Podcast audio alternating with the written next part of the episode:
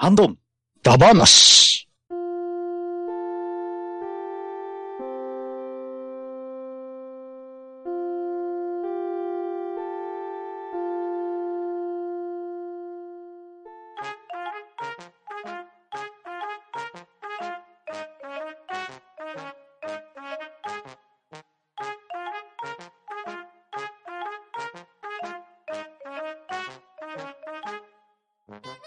はい、こんばんは。ハンドンダ話始めていきたいと思います。まず、出席取ります。とめきちさん、はーい、とめきちです。よろしくお願いします。バットダディさん、マンメミ、バットダディです。よろしくお願いします。そしてパンタンでお送りしますが、今夜のハンドンダ話はゲストをお迎えしております。まず、一人目、アスラーダさん。アスラーダです。よろしくお願いします。そして、もう一方、月島さん。はい、月島です。よろしくお願いします。はい、皆さんよろしくお願いします。はーい、お願いします。お願いします。お願いしますよ。ろしくお願いします。今夜のハンドンダ話なんですけれど、今、売れに売れているソフト、スプラトゥーン3ダ話をしていきたいと思いますので、皆さんよろしくお願いします。イェーイ。よすごい、すごい売れてる。売れてる？はい。スプラトゥーン3、もう説明するまでもないとは思いますが、任天堂より2022年9月9日に発売されました、任天堂スイッチ用アクションシューティングゲームです。こちらが、ウィキペディアによりますと、2022年9月12日時点で345万本売り上げております。おー。すげえおーすごい、へー3日ですからね。そして、第2週目、50万6610本売れております。さらにすげえ。まあすでに今年売り上げナンバーワンが確定したような感じがするソフトなんですけれど、なんか、後続がどんどんどんどん抜いていく感じがしますね、今年は。そうですね。すごいゲームばっかり出てますもんね。こちらのゲーム、基本的なゲームシステムは、プレイヤーキャラであるインクリングを操作し、武器を用いてインクを放ち、地面を塗って陣地を広げたり、敵にインクを当てることで倒して戦うゲームです。各プレイヤーのインクリングにはチームカラーとなる色が設定されておりまして、人とイカを切り替えて人の姿で戦い、イカの姿になり、インクに潜伏して移動する。これを巧みに使い分けて陣地をどれだけ多く塗れるかというのが基本的な勝負のルールですね。こちらのゲーム皆さん楽しんでおられるかと思うんですけれど。では、まず皆さんのスプラトゥーン歴と現在の各ランクを教えていただきたいんですが、アスラーダさんからお願いしていいですか？はい。えー、スプラトゥーンは今回が初めてです。お、なるほど。おー。えー、現在のランクなんですけれども、ランクは21で、腕前は C プラスになっています。なるほど。カタロガンランクは今50です。そして、えー、カードゲームの方は、ナーバトラ、えー、これにハマりまくって、えー、現在12です。なるほど。では続きまして、とめきさん。はい。えー、私はスイッチの時に、スプラ2から入ったっすね。で、まあ最後の方から入ったんで、あんまりやり込んではなかったっすね。で、現在の状況はランクが19、腕前が C プラスで、カタログレベル40でございますね。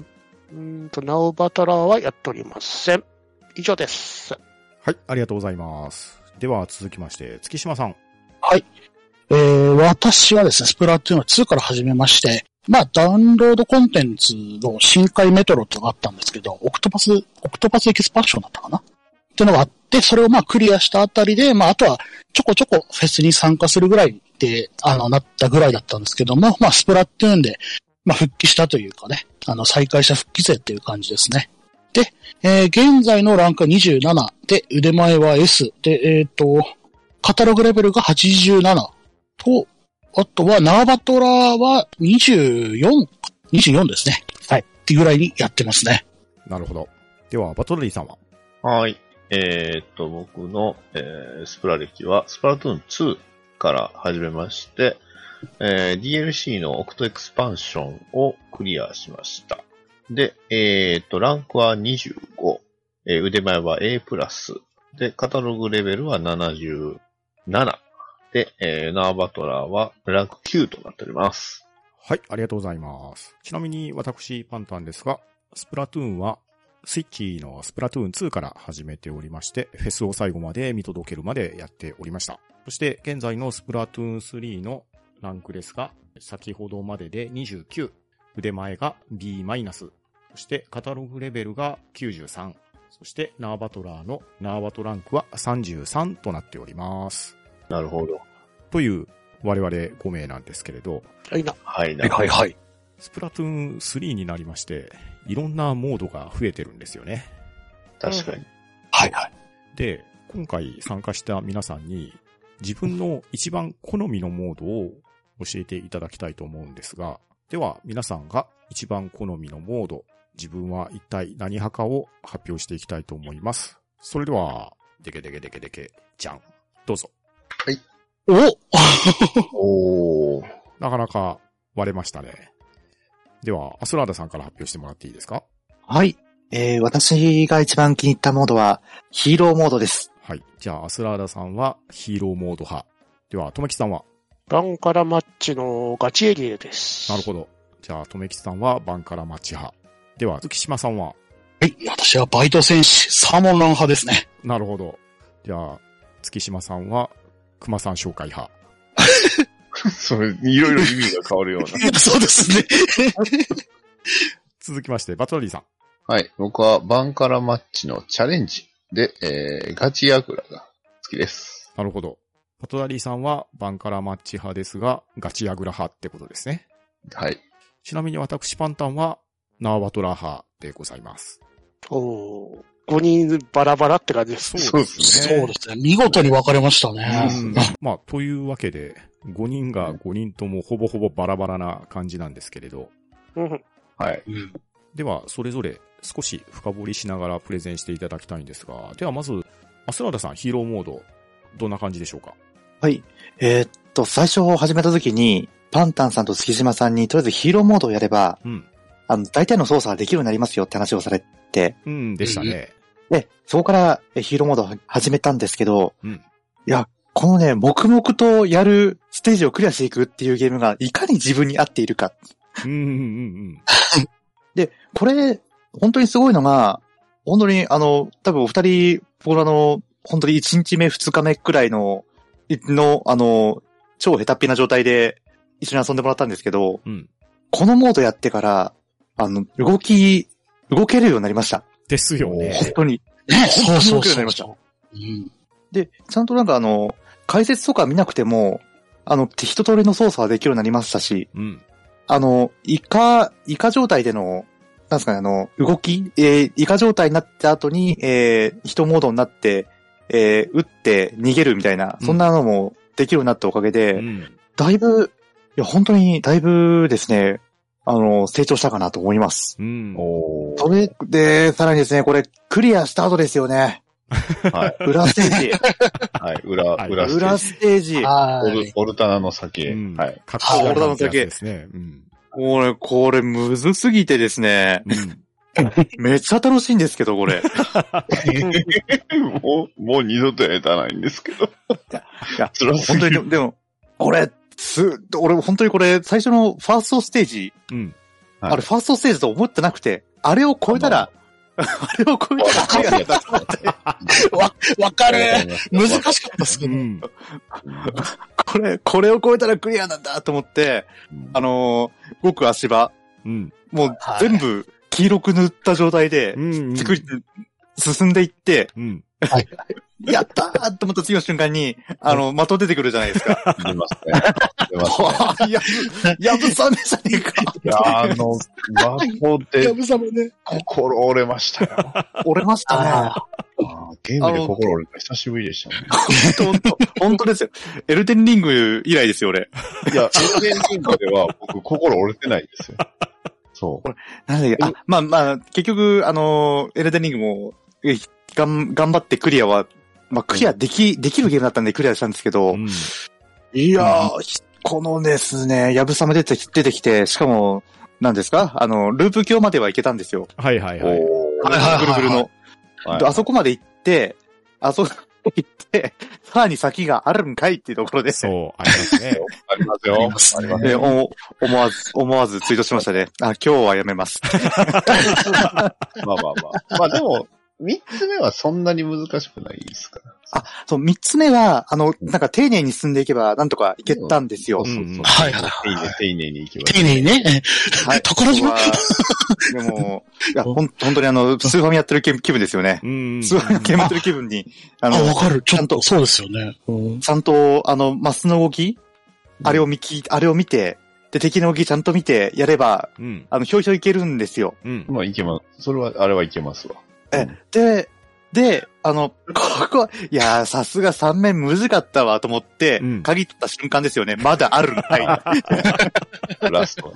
あれ、あれ、それで、今4面で、うん。あの、つまずき、うん。そして、あの、3日目、3日ぶりくらいに今日やってみたら、うんあの、ステージ2クリアできないっていう状態になってます。なるほど。いや、まあ、しゃあないっすわ。ステージとか僕も結構2回ぐらい折れましたもん。いやー、むずいですわう。んまあ確かに高難度ですね。でもこれに、このモードにハマったのは、やっぱりあの、今までの蓄積してきた、ロックマンから始まる、うんあファミコンからの、あの、アクションゲームの系譜ですね。うんうんうんまあまあうんうんそうですね。でも、これ、もう、もう本当にこれがね、楽しくてしょうがないんですよ。うん。あの、できないんだけど面白いんですよ、本当に。うん、わかりますわかります。で。ちょ、ちょっとずつ進んでいく感じが非常に僕はね、好きなんです。うんうんうんうんでそれはね、もう本当にあの、た対戦を超えてしまった。本来このゲームでやるべき、あの、対戦を超えて、ずっと、あの、バンカラに戻らず、今島にずっといるみたいな、そんな状態やってますんで。いや、でも、本当あの、特に最後のステージクリアできれば、全然 A、あの、ランク A ぐらいに、あの、腕前 A ぐらいはいけますよ、あれ。あ、マジですか、あの、うん最終ステージは本当に最後に、あの、立ち回りのすごい練習になるというか。ああ、それは確かに言えますね。なんで、あれ、あれの考えをちゃんと、あの、活かせるようになれば、全然 A は余裕でいけました、うん本当に。ああ。じゃあちょっと頑張らないとな。あれ、えげつないですけどね。えげつないですね。いや、いや、もう、もう、もうフォーステージも結構げつなかったですけどね。あの、最後ラストあれ、ほんまマジ大人げないなって思いながら やる。うんだって俺、あの、この、このゲームストーリーモードクリアした時に、うんいくら俺4万個くらいあったんですよ。おおはいはい。はいはいはもう、俺1万5千個しかなくて、本当に不安しかないです。溶けてる溶けてるよ 綺麗に作れますね。あで、このモード、あの、俺、ほんあの、い、いとこの子供、小学1年生なんですけど、うん。はいはい。あの、全然この視点移動のゲームってやったことなかったみたいであ、あ、はいはい。スプラトゥーンやら、やらせてみてもやっぱり全然、あの、撃てるけど、う、う、撃てって歩けるけど、あの、何もできないみたいな感じだったんですけど、うん。ちょっとやってごらんってストーリーモードのこの、ファースト、最初の一面、一最初のステージ。うんこれの、あの、無料で、ななんだろう、いくら消費しないでできる、あの、はいはいまあ、絶対やんなきゃいけないモードあるじゃん、あの、うんミッションがあるじゃないですか。はいはい。あれやらせたら、あ視点移動できるようになってるんですよ、いつの間にか。うんおー、すごい。はこれ見て、本当にあの、任天堂さんが本気でチュートリアルするとこうなるんだと思って、うん。ええ感動したっていうのも、ちょっとこのモードを上げさせてもらった理由になります。ちょっと、すいません、長くなってしまいましたが、うんそんな理由で、あの、ヒーローモード、あの、上げさせていただきました。はい、ありがとうございます。ありがとうございありまがとうございます。ちなみに、ヒーローモード自体は皆さんクリアされてますかね？す。まだでー隠す。しも行きました。ああ、隠しもクリアしました。なるほどはい。じゃあ、とめきちさんがヒーローモードはまだ未クリアで、アスラーダさんはヒーローモードをクリアと。はい。そして、月島さんとバッドダディさんは、隠し夜間もクリアしているっていう状況ですね。はい。させていただきました。はい。ちなみに私も、つい先日、隠し夜間の方無事クリアできまして。お、すごい、素晴らしい。素晴らしい。ええ余裕ですよ。いやー、どうでしょうね。いやーああの立ち回りは、本当勉強になりました。うん。いや、確かにね、勉強になりましたし、アスラーダさんにね、一番最初、まずヒーローモードがチュートリアル的でやってみたらいいですよっていうおすすめはさせてもらったんですよ。で、実際それをね、体験されて、アスラーダさんがみるみる上達されているっていうところも見て取れたわけなんですけれど、いや、うん本当にね、スプラトゥーンって、一般的なイメージとしたら、対人戦の陣地を塗り合い、打ち合うゲームじゃないですか。全く同じ操作感なのに、アクションゲームとして一本成立するレベルの工夫と創作になってますよね。うん。まさに。いや、本当にね、これはスプラトゥーン2の時もそうだったんですけれど、このヒーローモードは確かに素晴らしい出来ですよ。うん。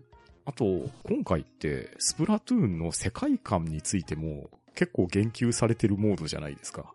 そそうですね。多分2とかオクトエクスパンションに比べると、うん。結構はっきりといろいろ分かったことがあるんで、ですよね。びっくりしましたね。うんいや、あ本当にねこん、なに明かしてくれるんだってぐらい。ちまちまアイテムを集めるっていうところも楽しいんですけど、それに対する見返りっていうところが想像以上に力が入ってて、確かに。この、オルタナの世界っていうところを世界観ごとまるっと楽しめるモードとしては、ヒーローモード素晴らしいですね。確かに。そうなんう。確かに。うん。で、まあ、オルタナの覇者になるっていうのはね、確かに一種ステータスなところもあるんですけれど、諦めない心っていうのが大事ですね。エルデンリングと一緒だ。う。ん。そう。ですね。プラットフォームと一緒ですよ。心が折れそう。だっていう。ね。いや、最大の武器は、あの、諦めない心なんですよ。ん、ですね。あの、あれです。あと、なんだ、アンダーテールも一緒ですよ。決意。あのアンダーテール素晴らしいなと思う。のは、やっぱそこやと思いましたよ。う。んそう。決意をね、持って力にすれば、クリアできるんですよ。う。ん どんなに辛くてもっていう。いや、でも実際、達成度は半端なくありますんで、はありますね。まだ未クリアの人はぜひチャレンジしていただければと思いますね。はい。やっぱ最後までね、小鮭くんがうん、信じられます。そうですね。もう信じるのはね、小鮭くんだけです。うん。小鮭くんがむしろメイン武器ぐらいな感じですもんね。そうですね。そうそうですねそうですね。いや、だから、ちゃんと強化の最後が小鮭くんなのも、うん結構納得いくんですよ、ねそうですよ。ね。うんうん。だから、本当最後のあれで苦戦してる方は、あの、小鮭くんに任せるっていうのをね、うん。覚えてもらえれば、うん多分、突破口が開けると思います。確かに。あれに依存しすぎると、普通のバンカラとかレギュラーマッチで、ですねなんで小鮭くんいないんだよってなりますけどね。それは、小鮭くんがいたらばーっていうのはありましたよ。それは、確かにそう。はい。では続きまして、とめきちさん、バンカラマッチ、ガチエリア派ですが、いかがでしょはいな。まあ、最近ガチエリアの方に始めたんですけど、ガチエリアは、うんあの、緊張感がたまらないですね。ううん。ああ、確かああ。うん。で、いろいろセオリーみたいなことを考えながら立ち回ってるのが非常に楽しくて、うん。で、高所を取るべきなのか、近づいてね、あのーエリアを取るべきなのかみたいな。で、その、地形も知ら知っとかなきゃいけないし、あと敵の持ってる武器の特性とかも考えて、で、いろんなことを考えながら立ち回ってるのが非常に気持ちがいいですうん。ね。うん。に。う。ん。直接塗り行くことが全部正解じゃなくて、周り塗って、で、周りから、あのーね、怒りになりながらぐるぐるぐるぐる塗ってって確保するっていうのも正解だと思うし、とかうん、そういう、なんか、いろんなパズルを解いてる感じがたまらなく気持ちいいですね。うん、なるほど。うん。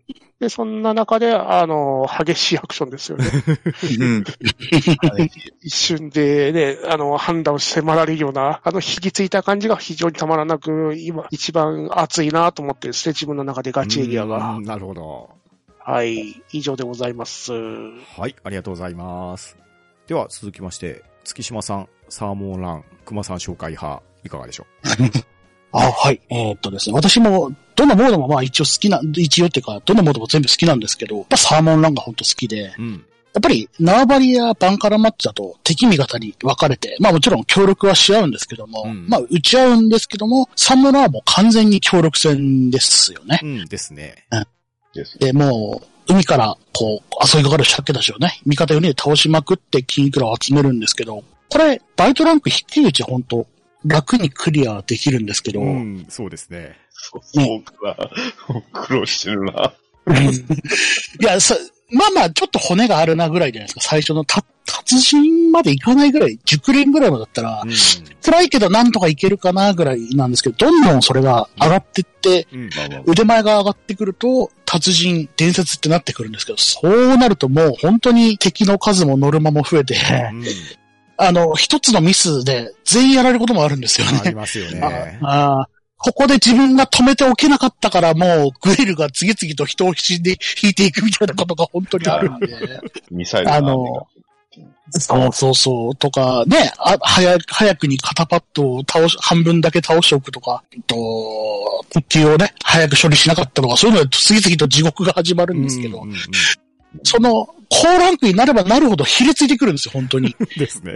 あで、ひれついてくるし、敵も、ボスも多いから、あの、筋肉もたくさん集まるときは集まるんですよね。うんはいはいはいうんで、それを最後に、こう、あの、4人で乗り越えて、あの、最終ウェーブクリアって出た時に、この、みんなでナイスを押し合う時があるんですね。よくやったと、よく生き延びた俺たちはって言いながら、あの、あの時のですね、な、ナイスで押し合う感じの、この喜びは格別なんですよね。うんですよね。やっぱり、あのまあ、失敗することも多いだけに、こう、さ、3ウェーブ目をクリアした時のその、喜びっていうのがね、やっぱり他のステージモードにはないタイプの、うんあー協力戦になってるよなと思ってて、うんうんこれが何よりすごいんですけど、3だと、なんとバイトが24時間になったんですよ。そうですよね。うんうんあ仕事あ仕事から帰ってすぐバイトに行けるっていうね。仕事の後はバイトだぜって。バイトせっていうね。本当に戦場だっていう感じのね。あにグロンさんの CM ばりにもうひたすら戦うんですけども。あの、本当にね、前は2の時はあの、期間開催みたいな感じで、そうですね。あの、うん、相手閉じて相手閉じてだったんで、うううんあの、もちろん、あの、バイトも同じ数、同じ、なんだ、武器の状況だと、あと、まあ、あんまり稼ぎは後半の方良くならん、悪くなるんですけども、うん。それでも、こう、上手くなりたいとかっていう理由でバイトを続けられるので、うんうん。あの、なんだ、この比率きが欲しいんだって時はついバイトに潜ってしまうんですよね。なるほど、なるほど。大丈夫ですか？その、金いくらいっぱい集めて。なんか悪用されません？大丈夫ですか？いやー、その、その都度ね、私は小崎くんにね、あの、か力を借りてね、またバトりますから大丈夫ですよ。だからあの、これは、スプラね、興味あるけど、人との対戦はうちはちょっと苦手って人でも、これはね、うんストーリーモードと合わせて楽しめるんじゃないかなって思うんですよ。確かにそうですよね。で、また、スプラトゥーンって様々な武器がありますけれど、うんうんスプラトゥーン3って自分で武器をたくさん集めようとするとチケット制になってるんで、なかなかあ、そうですね。何でもかんでもっていうのはね、集めづらいんですよね。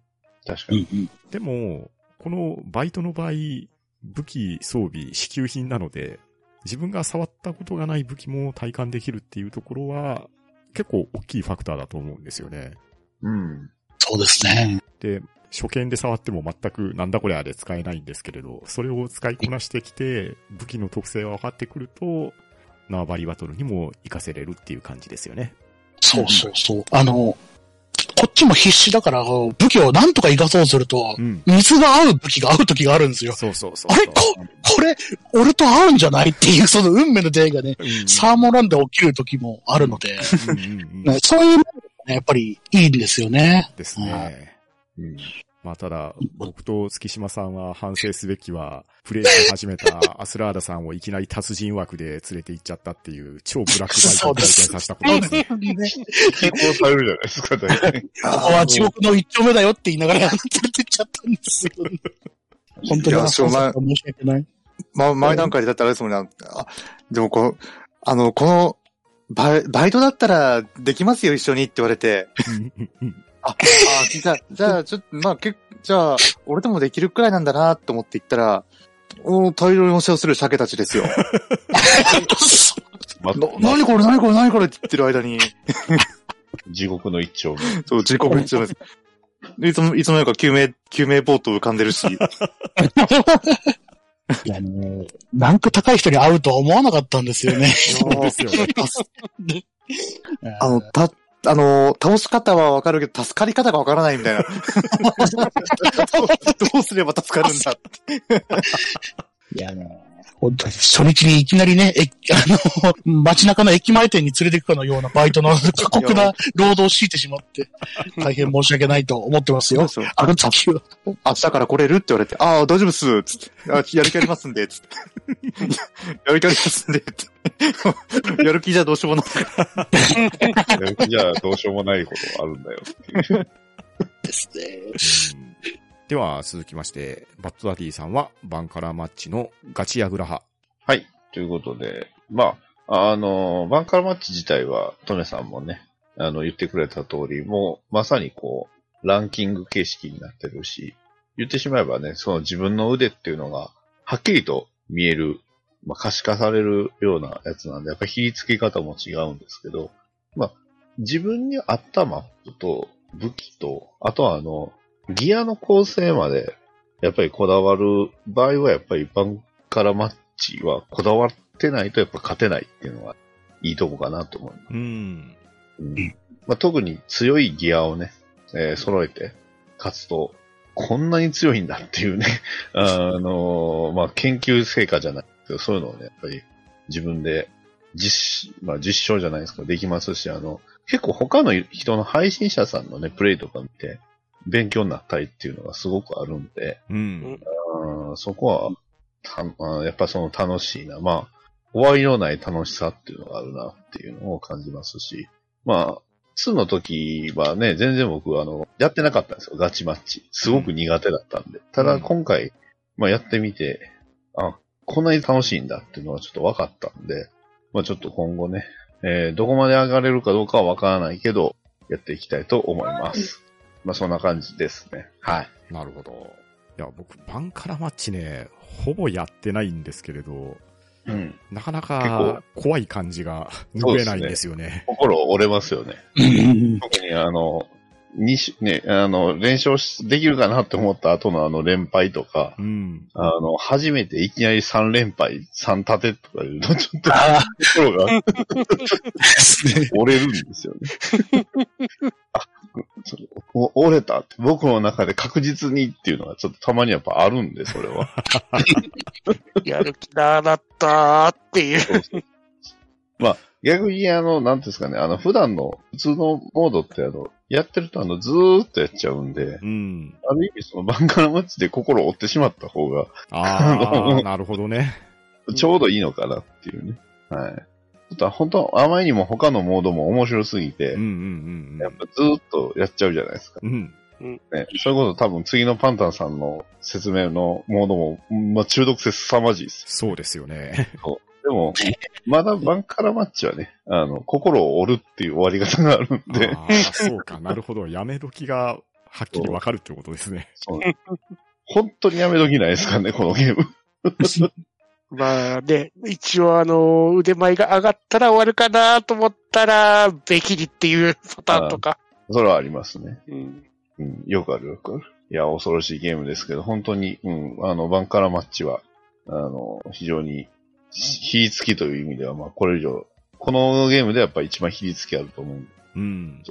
この辺はね、今後ともやっていきたいなと思ってます。以上です。はい、ありがとうございます。では、続きまして、私パンタンは、陣取り対戦ナーバトラー派ですね。おー、出ましたね。まあこちら、スプラトゥーン3から導入された新モードなんですけれど、まさかのカードゲームですね。そうですね。そんなんやりますっていう感じだけど。いや、しかもね、縄バトラーって、自分のプレイヤー情報の一番下にちょこっと載ってますけど、これ気にしてない人はどこでやるかわかんないんじゃないのかなっていうぐらい、ああ、場所わかんなくないです。確かに、すごい裏路地みたいなところでやれます。そうそうそうそう。未だに分かっておりません。そうなんだ。このカードどこで使うんだろうなとずっと思ってる最中でございまそうなんだありますよ、ちゃんと本当にね。、裏路地ですよね。うんロロジですね。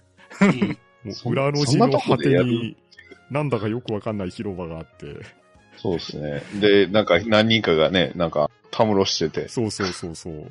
まあ、スタッフさんが説明してくれて、まあ、コンピューター相手に1対1で戦うカードゲームなんですよね。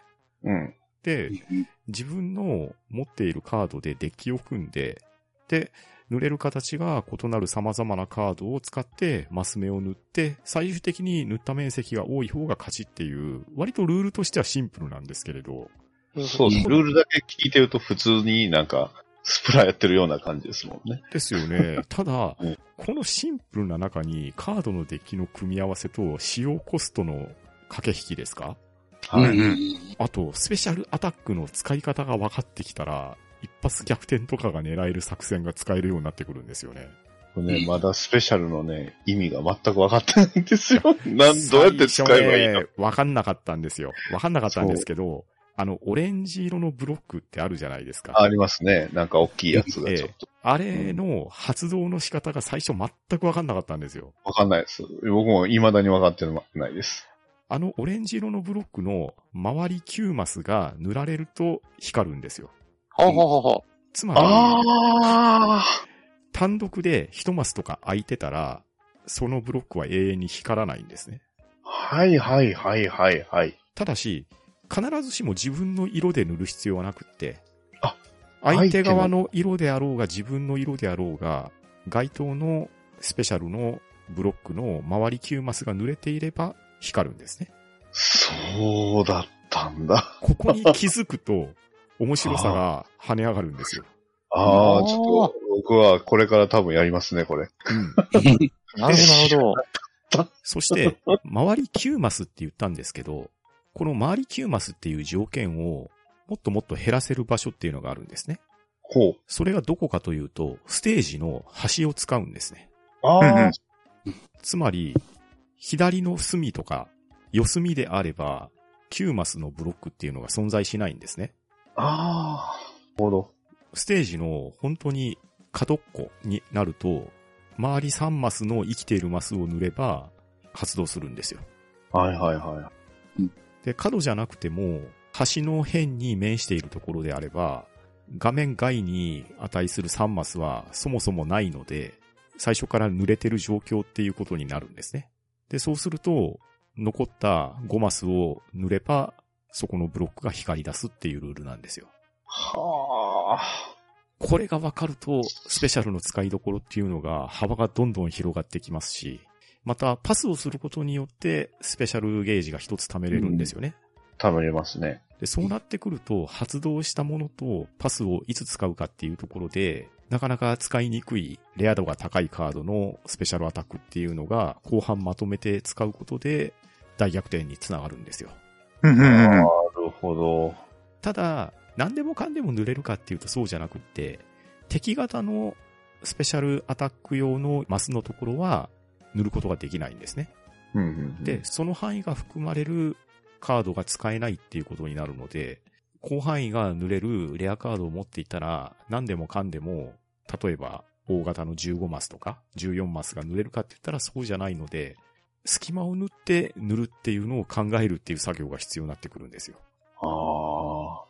こうなってくると、デッキを作る楽しさっていうのが現れてくるので、確かこうなってくると、アスラーダさんの興味が湧いてくるんじゃないですかね。うんうんうんうん。いや、そう、確かにこれ、デッキ構成考えるんですよ、めちゃめちゃ。でしょう。ええでこの、あの、言うなればこれテトリスじゃないですか。うんうんうんテトテトリス、あの、テトリス大好きっ子にとってはちょっとこの、どうしても角を埋めたいんですよ。埋めたいんですよ。で角を埋めるにはどうするか。あの、自分の持ちカードで、うん。どう組めば効率よく、あの、なんですかね、あの、隙間を埋められるかってことを考えながら、うんうんうん遊ん、今、やってたんですけど、うんやってたんですけど、うん今の話を聞いて、うん。間違っていたと。うん間違ってはいなかったけど、間違っていたと思って。あの、根本的な戦略が変わってくるんですよ。いや、全然違いますね。そういうことか。あと、プレイしてて、たまに不思議なことが起こると思うんですけど、ええ。基本的に、相手と自分が出したカードが干渉しなかったら、そこの範囲は一方的に塗れますよね。はいはいはい。ただ、自分が置いた場所と敵が置いた場所が干渉した場合のルールなんですけど、ええはい。これが分かってきたら、また駆け引きが幅が広がるんですよ。あーあれ分か分かってないです、あれ。同じターンに自分と敵が干渉し合うところにカードを出した場合、はい。出したカードのマス数が少ない方が優先して塗られます。ああ。へえ、そうなんだ。なので、例えば自分が15マスのカードを出します。そして敵が14マスのカードを出します。そうすると、重なり合った分が、数が少ない方が上塗りできるんですよ。ああ、なるほど。ということはあれなんですね。あの、まあ、接敵してきたら、やっぱり、うん。マス小さいやつで攻めた方がうん。うまくいきやすいっていう感じ。そうですね。ただ、マスが小さい部分で行くと、上塗りはできるけれど、先まで進めないっていうことになっちゃうんですね。うんうんうん確かに。で、最終的にこれ陣取り合戦なんで、うんうん。うん。僕が今、なんとなくやってる基本戦術としては、できるだけ足が長いカードで、敵の陣地に深く切り込むんですね。ああ、なるほど。で、切り込んでいって、敵と接敵するあたりで、敵が濡れない範囲を確保するんですよ。だから真ん中を切り込んでいって、で、右か左かで壁を作って囲むような形にして、自分の安全陣地を組み立てて、で、敵の出方によって左側もそれをやって、確実に濡れる範囲をいかに早く確保するかっていうのが速攻勝負型なんですね。はいはうんうんうんうん。で、クロスポイントが手札の状態とか、あと先ほど言ったような駆け引きで敵に上塗りされた場合は、その後いかにスペシャルアタックを使って挽回していくかっていうのを考えなきゃいけないんですね。い。いわゆる、いあれですね。カード専門用語で言うとアグロって感じですかね。そんな感じですね。伝わるかな今の。これ、本当にね、単品で出してもいいぐらいのいいゲームですよ。うんうんうん。ついハマってますね。うわもう最初これしかしてなかったですからね。みんながひたすらバンカラとかレギュラーマッチしてる時に、黙々とナーバトラーしてましたから。いや、わかるなデュエリスいや、わかる。トがカーバいや、だってね、なかなか僕と一緒にプレイした人わかると思うんですけど、あの、デュエリストポーズの決めポーズ選んでる人いないっしょ。確かに。このポーズ何ですかってよく聞かれますからね。いや、それぐらいナーバトラー奥が深いんで、できればね、人対人でやりたいなって思うんですけれど、ああ、ああ、それですよね。そっか、それまだないですもんね。現状多分、コンピューターとしかできないし、あと、たまに広場で、このキャラクターと戦うっていうのが表示されてる人と表示されてない人があるじゃないですか。うん。いますね。うんちょっと、あれの違いが僕未だによくわかってないんですけど。と、広場と、あとあれかな、あと雑貨屋の前あたりにカードを手に持ってる人がいるんですよ。うんうん、うん。はいはい。で、手に持ってる人はデュエリストなんですようんう。ん。なるほど。なんで、そい、そいつらには話しかけるんですけど、多分、その、その人の持ちデッキを、とノンプレイヤーキャラとして戦うみたいな感じかな。うんああ、なるほど。この街に、この街はもうデュエルストでうろうようよしてるから危険だ。そうそうそうそうそうそうそうバトルシティになっちまう。伝わんねえな。まあなのでね、もし、ナーバトラー何それっていう人がいたら、ちょっと興味を持って、試しに1回2回プレイしてもらったら言ってる意味が多少なりとも伝わるかと思うので、ぜひナーバトラーは楽しんでいただきたいなと思います。はい、ありがとうございます。はい、ありがとうございます。熱いデュエリストのプレゼンでしたね。はい。というわけで、皆さんの好みのモードを教えていただいたんですが、では、はいプラトゥーンの各モードでみんなが使っている武器の方を発表していこうと思うんですが、では、こちらはアスラールさんからお願いしてもらっていいですか、はい。えー、っと、使っている、使っている武器、使っている武器。これがですね、あの、二つありまして、お、すごい。ほほ一個、一個目が、えー、一個目がですね、えー、パブロ。うん。おうおうおおで、なぜパブロかというとですね、あの、最初の頃、やっぱりエイムが全然できなくてですね、うんうんあの、どう、どうやっても敵に当たらん。あの、どう打っても、まあ、敵の潜って、後ろに回り込まれて、何もできなくなってしまうみたいなことが結構多くてですね。うん。そんな時に、あの、北斎、あの、パブロ系、あの、筆系ですね。うんうん。あれ、敵いるなと思ったら近づいてって、あの、ZR 連打してしてれば、なんとなく、なんとなく敵倒れるんですよ。で、えーあと、やることって言ったら、あの、上下、上下の動きがなくても大丈夫なので、うん。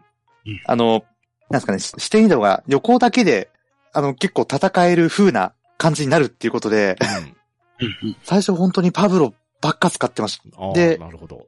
で、あの、最初の頃は、あの、結構、最初の、なんですか、あの、えースペシャル、ん？なん、なんだ、必殺技。あーメガホンレーザーかな？あ、メガホンレーザー。あれ、あの、避けられる人あんま、ね避けられるって言ってもあれなんですけど、あの、結構当たってですね、うん。うんうんあれ、とりあえず溜まったら打っとけば、あの、なんですかね、キルポイント溜まってたんですよ。うん。はいはいはい。キルできますね。ああ、これ強えと思って使ってたんですけど、ふと気づくんですよね。あの、ちょっと熟練された方だとこれ通用ですね。そう割と、あれは避けられますね、うんあれ。距離さえあれば。うん。それ、それでですね、えー、それプラスですね、あの、ある、まあ、友友人にですね、それパブロ、あの、筆系使ってると、あの、プロコン壊れる可能性があるよって言われて、まあまあ。たし、確かにけ結構本気で叩くなと思ってですね。これちゃんとなんか、撃て、撃てる武器使いたい、使わなきゃいけないかなと思ってるところで、えーじゃあ、じゃあ、一番使える、一番使う武器ってなんだろうと思って、調べて、あの、見たら、人通り見たらですね、いつも使ってるのがあったんですよ。ほう。エアブラシが。あ あ。おいつも使って、使い慣れた武器ってあるじゃん。そういう。使い慣れた武器あるじゃ。なんるほど。ってところで、えーですね、エアブラシを使ってですね、使い始めて、で、サメライドが気持ちいいんですよね、あれ。ああ。ああ。サメライドと、ひ、引いてもいいですし、あれ爆発するんでう、ん。うん ZR もう一回押すと途中で止まって、うん。あの爆発するじゃないですか。そうそう。そうそうはいはい。金田のバイクみたいな止まり方してますよねそうそうそうそうそう。そうなんですよ。あれがですね、あれがまた気持ちが良いと。モーターが溜まった原因になるわけですね。この間みんなでやってた時のとめきちさんのサメライドが面白かったですけどね。サメライド。サメライド。おサメライドってね。そうなんだ。面白かった。サメライドそんな面白い言い方してたんですね。いやーいやーそれ、それで、えー、サメライドしつつ、あの、結構たま、あの、なんかスペシャル溜まるのが早いじゃないですか、あれ。うんうんはいはい。いや、で、スペシャル、あ、ということは塗りが広くて、うん。うん。うん、あの、ポイントが溜まりやすいというところでですね、うん。えー、もう今ほとんどそれ使ってます。なるほど。なるほど。なるほど。楽しいんですよ。楽しいんですよ。自分に合う武器は最高ですよね。ですよね見つけた時ですねうんうんこれだって思いましたね。あよく見、よく見る、よく見ると思って。なんならうちに2本ぐらいあると思って。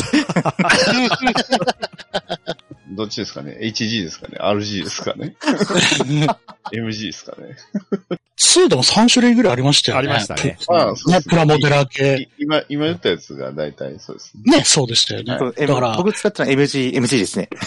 そうですね。こ今度マイナーチェンジが出るかもしれないんでね、うん楽しみですね。おそらくバージョンアップで、かねうん、追加になるスペ可能性がシャルウ。ェポンの組み合わせが変わったやつとかが出てくると思うんで。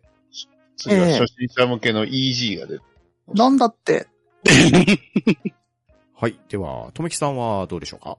はーい。えー、アプリのあの武器ヒストリーで見てる限り、うん。えー、パーセンテージ的にシューターが87.5%でございます。うん。ほうほうほうえー、ストリンガーが2.1、他は筆が9.4で、他は 0. いくつ台と、うん。うんシューターに思いっきり偏ってますが、そのシューターの中で一番使ってるのが、若葉シューターでございますね。基本幅シューターは侮れないですよ。強いですよ。ねえ、強い。これがね、若葉シューターというよりね、スプラッシュボムが強えんだなっていう。そうああ、確かにね。はいはいー、はいスプラッシュボムはマジで強いです。うん。で、最近やってるガチ系のやつ、バンカラマッチのガチエリアとか、ガチヤグラとか、そこら辺ですね。うん、もうスプラッシュボムは本当に必須レベルでございますね。ああ、なるほどうんね。いやー、エリア内にまずぶち込んどいて、立ち回る場所を作るみたいな感じの。うん。うん。で、あとはグレートバリアですね。で、んガチエリアで、まあ、グレートバトル、あの、グレートバリアを展開して、で、なんとか敵の攻撃をもうこうしのぐ。まあ、これはガチヤグラでも使える感じですね。うん。うん。うんうん。だから、かなり、まあ、初心者向きと言いながら、かなり使える武器なんでございますわうんうんうね。んで、グレートバリアもまあ、対慢戦になった時にアドバンテージを取るのにも結構いいな。ああ、なるほど。うん敵を見かけた瞬間にグレートバリア展開して、一気にて敵との距離を詰めて、一気に叩くみたいな行動もできますからうんね。うんうん。割と初心者向けと言いながら、かなり使い道は、まあ考えれば多種多様にわたるんで、非常に楽しい武器だなって感じで。で、まあ、今は他の武器をいろいろ模索してますけど、結局若葉シューターしか勝たん状態になってなるほど。ますね。はい、以上でございます。はい、ありがとうございます。ありがとうございます。ございます。まあ実際、とめきさんと一緒にプレイしててバリア張ってもらったらやたら助かりますからね。うん講師力バリアあれ、なんか、割れるバリア割れる割れる。割れちゃう割れちゃう。よう割れてるからな。ガチヤグラでもあれをね、やられるとマジでやばいんで。うんですそうなんねで。そうですね。まあ、壊し方さえね、分かってればね、割と早めには壊せる。ああ結構、上の方を狙って撃つそうですねんですよね。。そう、上から出てるんで、上のやつを、ああの、狙うとうん、うんで、対物とかついてると結構早く壊れるうん。んで、うんうん。うん。ただね、持ってる人がいなければ厳しいですよ。ね。もうずっとあり続けますからね。高いと割と難しかったりしますからね。うんはいはいうんあと、矢倉で貼ると中に入ってきて争おうとするやつがいるんですけど、ううんんこ。れはもうスプラッシュボムを足元にコロンと置いとくんですよ。そうすると、あの、ね、レオンの最後みたいな感じでね、ゲンボムって言って死んじゃうから相手が楽しいっていうね。楽しい。あーばよーって言いながらスプラッシュボムを置いて逃げるみたいな感じです。そうそうそうそうそう。そうですね。ボムはやっぱ逃げながらやっぱ置けるのが強いです。うん、強いですね。でね、インファイトも若葉は、若葉は全然悪くないですからうんね。いやいですよねや、範囲もあるし、やっぱ強いですよ。うん塗り能力もあるしね。あるある。そうそうそ塗るのも強いですからうね。んう。ねはい。では、杉島さんはいかがでしょうか？はい。えー、私の使用武器はメインでよく使ったのはパパ、パブロですね。うん。ああ、はい。あのー。そうなんですよ。プロコンも壊れるけど、自分の右指も壊れるんですよ。あの、フェスの時楽しくて皆さんともう4、4時間ぐらいやった気がするんですけど、うんうんうん3、3、4時間かな？やってたんですけど、どんどん右腕がおかしくなっていくんですよね。あの、フェスは塗り棒必要なんでゆ。指、指壊れるよ。そうそう。でも、持ってくれ、このフェスまではと思ってね。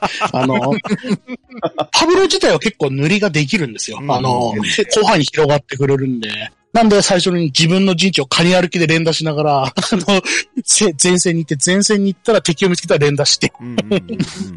あの、何かあったら連打してっていうのをやってると、どんどんパブロのおかげで右手がおかしくなってですね、翌朝不不調を感じるというぐらいには使っちゃうんですけど、わかる。それでちょっと、そう右手が沈そうねただね、やっぱりあの、私、ジャイロモードが酔っちゃうので、うん。なかなか使えない。で、あの、エイムがダメとなったら何で戦うかって言ったら立ち回りしかなくて。で、立ち回りで、あの、後ろ、相手の後ろを取って後ろから、うわーってあの、ぬ塗って、あの、殺しては、うわーって言って殺すみたいな、あの、アサシンみたいなことを知ったからですね。あの、で、サブがスプラッシュボムなんで、遠距離も、あの、段差を使ってボム投げてみたいなことをやって、戦えるので、あの、パブロは、あで、下がる時もかな？て、後ろに敵のインクがあっても、あの、自分で塗り、塗りモードで走っていけるんで、あの、下がってよし、接近戦よしみたいな感じなんで、うん私はもう、ん2の頃からちょっと使ってたけども、3でもメインが完全にパブロというか、うん。はなるほど。い。で、もう一個使ってるのが、あの、最近、あの、相棒になったオーバーフロッシャーくんですね。ああ。これまた流行ってるんですけど、なんですかね、なんか。そうです、そうです。オーバーフロー、オーバーフロッシャーはあの、最初出た時はあの、当たり判定はすごい弱かったんですけど、えっと、修正が入って、えっと、跳ねた弾の3段目、4発目ぐらいの当たり判定が少し大きくなったんですよね。なので、あの、えっと、1回の、1回で4発ぐらい撃つんですけど、それが全部当たると一発で倒せる。そう。うんで、えっと、バウンドしてって遠くまで飛ぶというのと放物線を描くので、うん。えっと、敵の、あの、この裏にいるだろうなところに撃てるとか、あの、チチャージャーの車線の下のところからジャンプで上にバッてかけて、ギリギリかかけかけるみたいなことができるんで、非常に、あの、この、えっと、通路を抑えたい。通路にひたすら巻き続けるでもいいですし、あの、その、なんだ、えっと、段差を越えて撃つってこともできるので、人、敵の邪魔をしやすいんですね。そうそうそうそう。余計に、余計に余計にくいし、ねあれも圧迫感がね、嫌な感じがしますよね、撃たれて。します。そうそうそう。なんで、あの、立ち回りとエイムではないた立ち回り戦うんだったら、これも空差力がすごくていいなっていうのとう、ん。あとあの、なんだ、えっと、サブの武器がね、スプリンクラーなんですけど、うんうんうん。はいはこれがね、嫌がらせができるんですよね。ああ、確かにね。例えば、チャージャーがここの場所に位置取りますところが結構あるじゃないですか、高台のところの。うんうんその高台の上のところにポイって投げといて、あチャージャーがそれを壊して塗ってさらに前に出なきゃいけなくするみたいなことができますし、うん。うんうんあの、壁がある、かあ壁とか、あの、屋根があるような施設だと、その屋根の方につけておいて、うん。うん。あの、遠距離武器で壊さない限りはひたすらダジダジダジダジこう、スプリングで塗れるみたいなことができるので、うん。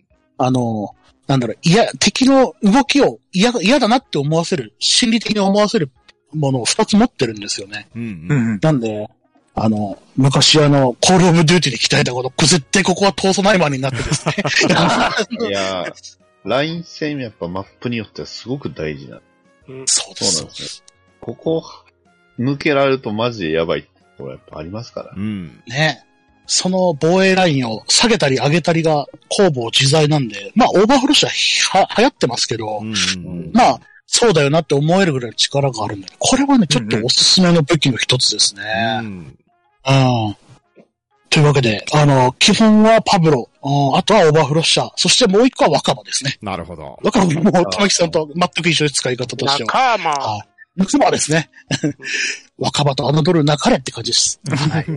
といった感じですね。はい。はい、ありがとうございます。ありがとうございありがとうございま。ますす。では、バトラリーさんはどうでしょはい。えっ、と、僕が使ってるメイン武器は、まあ、これはもうね、熟練度星4でした。スパッタリーです。ううん。おー、はいはいはい。えーまあ、特徴としましては、えーまあ、えー武器種としてはデュアル。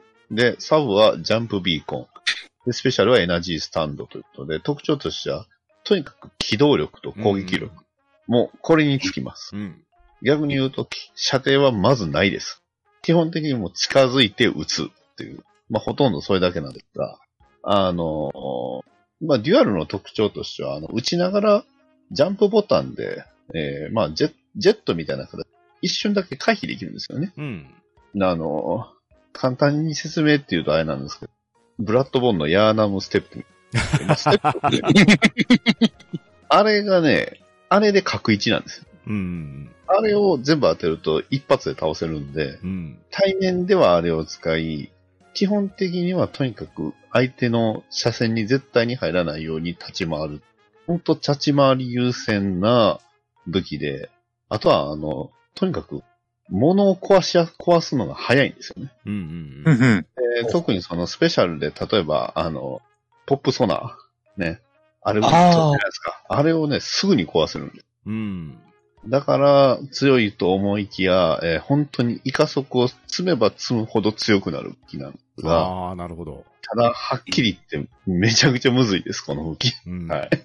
ただ、2の時からもうずーっとスパッタリは使ってきたんで、まあ、今回も、本当にガチマッチはもうスパッタリしか持っていってないですね。うん。なので、できることっていうと、もう本当キル取ることだけか、もしくは、あの、エナジースタンドが、まあ、めちゃくちゃ強い強いですねスペシャルなので、うん。これをやるだけで、あの、えーか、えっ、と、復帰の速度も上がるし、イカ速も入るし、歩き速、人速も上がるし、ね、花は咲き乱れっていうね、そんな、もう、あの、これをね、飲んでしまうともうエナジースタンドなしでは生きていけないような。で、まあ、とにかくジャンプビーコンをとにかく配り、あの、配れるところは配りながら、で、エナジースタンドをすれば、まあ、ゾンビモードみたいな感じで、とにかく、えー突っ込んでいけるんで、この武器を、ほんとずっとですね。で、えーまあ、塗り能力の欲しい武器も遊びたいっていう、使ってるのが、あの、ラクト450です。ほう。はい。まあ、いろいろね、あの、悪名高きラクトなんですが、いろいろな理由で悪名高きラクトなんですが、とにかくね、これ、一発目の塗り能力がめちゃくちゃ強いので、あの、範囲を塗るに、塗ることに関しては、もうほんとこれすごく便利なんです。で、えっ、と、ボムはカーリングボム。で、スペシャルがマルチミサイルなんで、まあ、とにかく、スペシャルすぐ貯めて、マルチミサイルぶっ破していけば、あら不思議、敵が溶けてるみたいな、そんな武器なので、で、あの、あんまりみんなね、塗り能力ばっかり言ってるんですけど、実はキル能力も結構高く、というのも、あの、チャージ速度がもう一つのあの、トライストリンガーよりも速いんです。あの、チャージで一発、えー、直撃させれば90。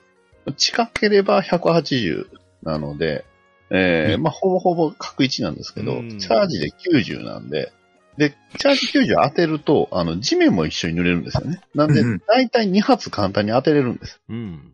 2発当ててしまえば、あの、確実にキルできるんで、結構、あの、キル能力も結構あるという特徴の武器ですう。ん。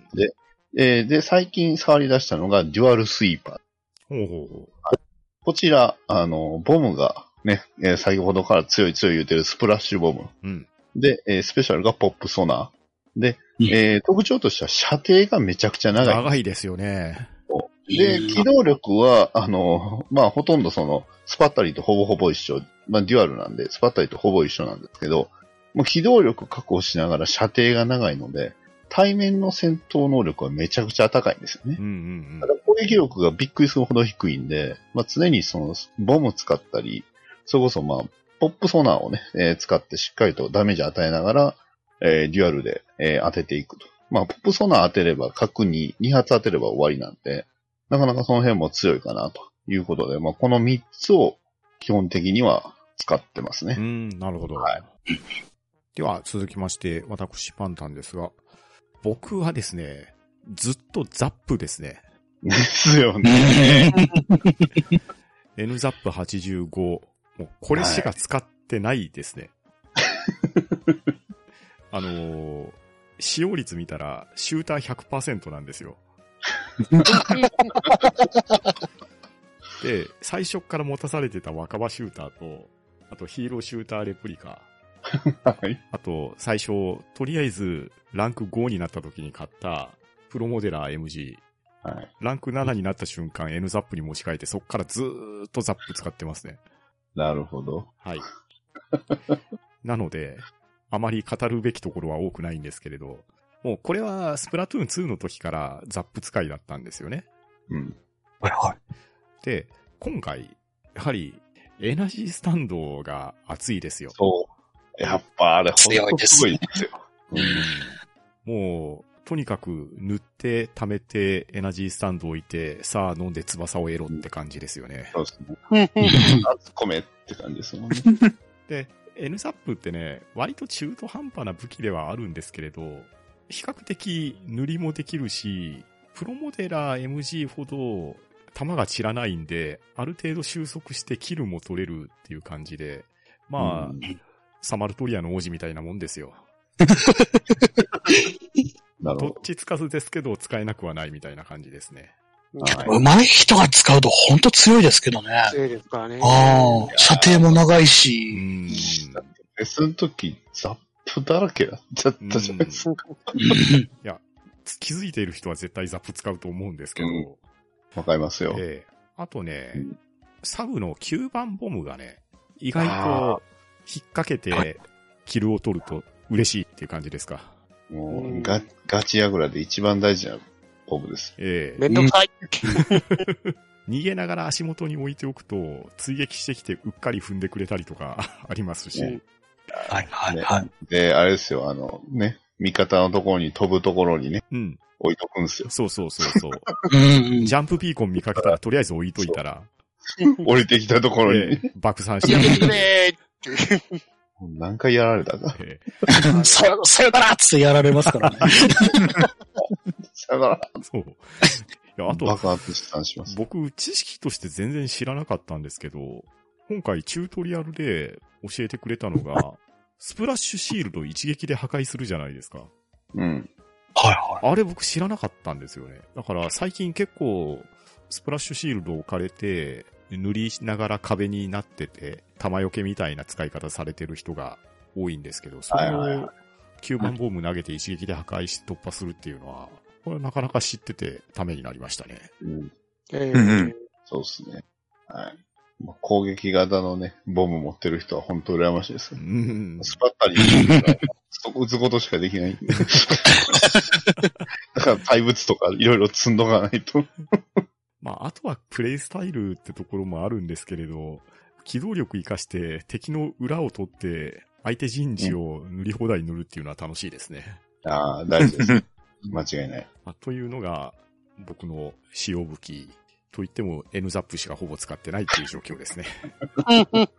まあでもおかげで熟練度のバッジはもらえたりしたんで、うん。まあこれからもしばらくは N ザップ使うと思います。はーい。はい。いいですね。さて、ここまで皆さんのプレイ感聞いてきたんですけれど、うん。ここでもう一度皆さんに聞いてみたいことがあるんですが、皆さん、プレイするとき、ジャイロセンサー使ってますか？使ってませんか？こちら記入していただきましょう。あ、あジャイロ派の人はジャイロ。使わない人は使わない。でけでけでけでけ、じゃん。どうぞ。おーなるほど。うん。スラダさんは？ておりません。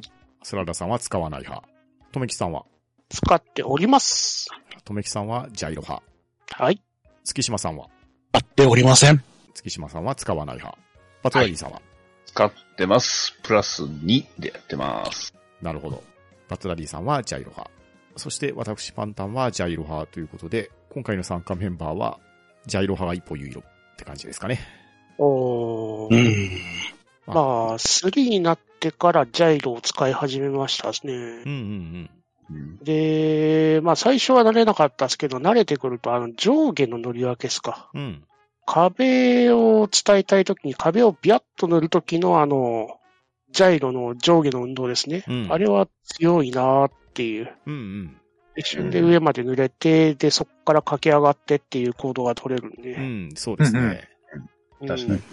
車角を上にして打つと、大体どの武器もインクが散りやすくなるんで、塗りが早くなりますよね。う。うんん。うん。ダリさんはどうですか？そうですね。まあ、基本的にはまあ使ってるんですけど、あの、特に意識したヒーローモードのあの、隠しステージのとある面で、うん。こんなん、ジャイロじゃないと無理じゃねっていうのがあったんで、うんうんですね。その時はもう、ずーっともうジャイロ、もうジャイロの、あれでもジャイロの使い方を覚えたような、うんうんうんえ、普通その動画ありましたっけ？だと、あの、的当てうん。うん。そうですね。的当てのところは僕もジャイロの方が良かったんじゃないかなと思いましたね。そうなんですよね。あそこは、おもう、あそこだけあの、コントローラーをちょっと上に持って、あの、横もジャイロしやすいようにして、うんで、もう、あの、うん。なんすかね、もう完全に手首で覚えるような感じで。そう。なんかコントローラーをハンドルに見立てるような感じで、ああ、そうですね。はで的を連続して打ってましたね。やっあ。ああ、連続のところか。はいはいはい。あはは。で、それを、まあ、ちょっと、まあ、で使えるようになってきて、あの、ガチマッチで、まあ、それこそ、矛でもそうなんです。矛の上に乗った後に、あの、ジャンプで、まあ、ボブとか来た時に降りながら、あの、ジャイロを動かして、あの、方向変換、周りの敵を撃っていくっていうのができるようになってたんで、うん。あの、あれってそういうとこで使うんや、みたいなね。スティックよりもやっぱりちょっとジャジャイロの方が若干やっぱ早いうん。あの、入力というか、あの、ゆ指の問題もある。やっぱりとっさはジャイロの方が早いんで、うん。考えたり、あとはあの、まあ、弓使ってた時、と、細かいエイムはやっぱりジャイロの方、あの、微調整効くんで、それで、うん、ジャイロを、もうちょっと反応強めにはしてます。使ってますうね。ん。で、僕もジャイロずっと使ってるんですけれど、まあ、ジャイロと、あと、右アナログスティックのカメラ移動のハイブリッドみたいな感じで使ってますね。うんうんうん。確かに。とめきさん言われるように、上下はジャイロの方が動きやすいんですよね。うん。で、横に関して言うと、振り幅の問題が出てくるんで、横は右のアナログスティックでカメラを動かして、視点をずらしながら、照準定めるみたいな使い方してますね。うんうん。自分もそうですね。うん。で、さっきダディさんが言われたように、ヒーローモードの隠しヤカンのところ、うん。これはやっぱりジャイロを使った方が、クリアはしやすいのかなと思ったのと、安定はしますね。そう。あと、その時思ったのが、だらっとした状態でコントローラー持ったら、ちょっとジャイロ使いにくいなっていうのをはい改めて気づきましたね。そうですね。確かに。ここでやはり手首のグリップっていうところが大事かなっていうのに改めて気づきました。ですね。使うときは、あの、背筋伸ばしますもんう。んうんうん 伸ばして、あの、ちゃんとね、こう、お腹の値ぐらいにこう使えるようにしてってやる。うん。僕もね、ゲームしてるのにめっちゃ背筋良くなって背筋伸ばして、両腕を体側にピタッとつけて、る。はいはいはいはいはいはい。わかりますわかります。で、ホールド感を高めて操作してましたね。ですね。でも、これなかなかバカにできないですよね。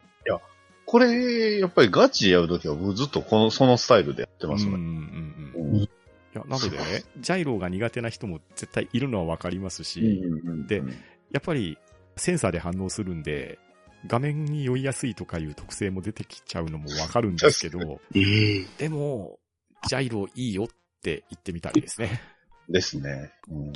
それは間違いない。うんで、ただ、まあ、僕が思うジャイロの点は、あの、他のゲーム、例えばそのプレステ4のゲームをやると、あの、視点移動をジャイロでやろうと。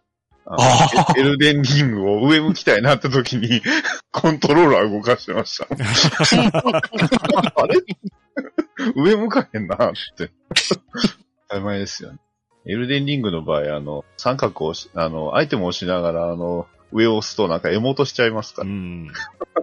そうですね。いや、ほんと、ジャイロは慣れると恐ろしいし、うんうん慣れすぎるとほんとマジで他のゲームできない。うんしまううん。うん。ただ、ジャイロボンだと寝転んでゲームができないっていうところが辛いかった。確かに。そうっすね。そう、だからちゃんとスプラトゥーンやるときは、ね、椅子座って、うん背筋を伸ばして、ちゃんとね、あの、コントローラーをね、あの、扱いやすいようにして、ね、遊びましょうん。う。なんかまあでも背筋良くなるのはいいなと。そうですね。姿勢良くなるのはいいですね。大事ですね。はい。そんなジャイロの小話を挟みましたが、ここで先日行われましたフェスの感想など聞いてみたいんですけれど、今回のフェスのお題が無人島に持っていくなら何ということで、道具派、食料派、暇つぶし派という風に分かれてましたね。はい。ちなみに皆さんは何派だったんでしょうか？アスラーダさんは？道具派で参加しました。とめきさんは？道具派でございます。月島さん道具派でございます。私も道具派です。そして、バトラリーさん。ときますと、はい。はい。食料派です。食料派いるぞ。囲め囲め囲め。食料よこせ。本当だよ。まあ、フェスはね、自分の好きな陣営で遊ぶのが一番いいとは思うんですけれど、うん。まあ、我々は割と談合して道具派になったようなところはあるんですけれど、まあ、結果的には、暇つぶし派が事前のホラガイ獲得数は一番多かったんですよね。はいはい。そして、中間報告の時点では、暇つぶし派が1位ということで、うん。2位と3位の道具派と食料派で鳥からバトルを挑むっていうような感じだったですよね。ですね。はいはい。そして最終結果としては道具派がポイントを重ねて1位を取って見事スーパーサザエが3つ多く獲得できたっていうような結果になりました。ありがてえ。よしよし。そんなフェスだったんですけど、皆さんの感想どうでしょうか？まず、アスナダさん、初フェスですよね。初フェスなんですけど、あ、なん、なんですかね、あの、んあの、もら、もらえる、えーなんだっけ参参加すると T シャツもらえるじゃないですか。うん。あれの、あれでギア貯めるのがセオリーですよって誰に言われたっけかな？うん。確か、最初言いましたね。あ、あそうそう、そうかパンダさんですね。パンダさんに言われて、ギアって何ぞやっとこから始まったんですけど、うん。わかりました。わかりました。フェスは大事。大事ですね。うん大事。こんなに大事なイベントあるのかと思うぐらい大事です。大事。うん大事ですよ。コントをくれ、もう綺麗に、綺麗な服着るの大事です、本当に。いや、で、まあ、今回もらったスーパーサザエ、今回なんかもらっったんですけど、使い道が分かってない系の 初心者なんですが、うんうん。えうんでも、こんななんか重要アイテムとか得るのに、あのーこういう、なんですかね、ふ大大会的なものうん。で、えー参加できる、なんなんか手に入れられるっていうのが、今までやったゲームなかったかなっていうところで、うん。えー非常に楽しめました。面白かったです。うん。うんもう参加しないと損っていうのが、今、ああんまりないんじゃないかな。まあ、参って思思いまして、うん。僕も全然うまくもなんともないですけど、なん、まあ、負けを重ねても、ポイントはもらえますし、うん。なんか全然損はなく、あの、ゲームできたなっていうところで、うん。えーあの、すごいいいイベントだなって思いました。うん。では、とめきさんはどうでしたか？はい。えー、まあ、一応2からやってはいたっすけど、フェスはそんなに参加してなかったというか、まあ、始めた頃あんまりもうフェスがなかったんで、参加できなかったね、ああ、だから完全に本格的にやったのが今回が初めてって感じでしたうんうんね。うん。うん。で、まあ、いろいろね、この今回のおかげで、アミューボでもらってるブレザーの一式ですよね。うんうんあれをスロー2からスロー3にできたんでありがたかったでございますうん。ね。うん。ただ、今回、あの、3からですよね、あの、トリカラバトルって。そうですね。うんはい。結局、一度も遭遇せぬまま終わってしまったのが、それが残念でしたね。うん、確かに。ああ、うんそうなんだ。結局あれ、トリカラバトルに入ってても、絶対にトリカラになるってわけじゃなかったですよね。そうです、そうです。はい。うん。特に、トリカラバトルに関しては、前夜祭の時に、はい結構な確率でトリカラバトルが発生してたんですよ。